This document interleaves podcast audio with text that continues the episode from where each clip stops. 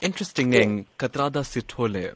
Tell me about the history of this name. So I was named after Ahmed Kathrada by my grandfather. Um, uh, they, my grandfather had also spent some time on Robben Island as well from the struggle.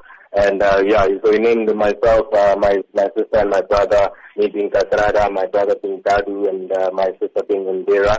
Um, and yeah, so that's where we we get the names from.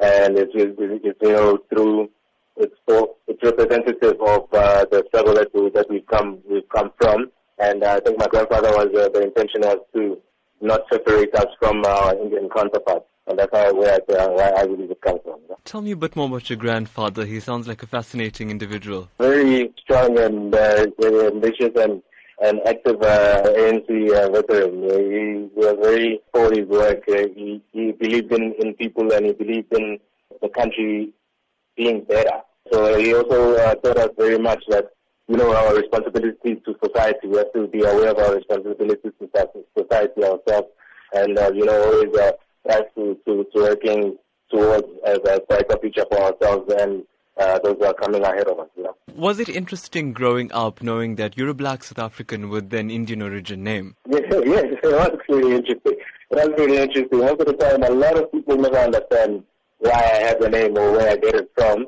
Uh, and uh, it was, it was uh, I mean, I've had nicknames left, right, and center uh, coming from that name as well. But uh, you, you know, it, it, it was it, it's always been something that uh, that, that I also enjoyed uh, to to to talk about as well. You know, uh, when I get to explain the background of my name, it, it is very cool for me. Your grandfather named you and your your siblings, you know, after these Indian origin struggle icons.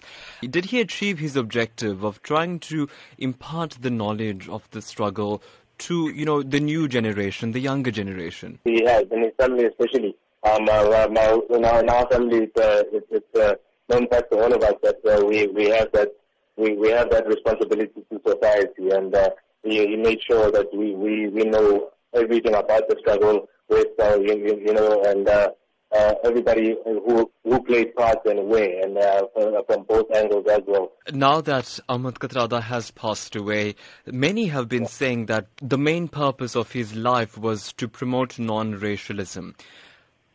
By being named Kathrada and coming from a black South African background, do you think this entire notion of non-racialism is being created in South Africa? There's a lot of us now who are who are more open-minded. You know, uh, there's a lot of us who who, who now understand uh, as you know as what I learned as well from my grandfather is that a human being is a human being first before they become an Indian or a black person or a white person or anything of the sort.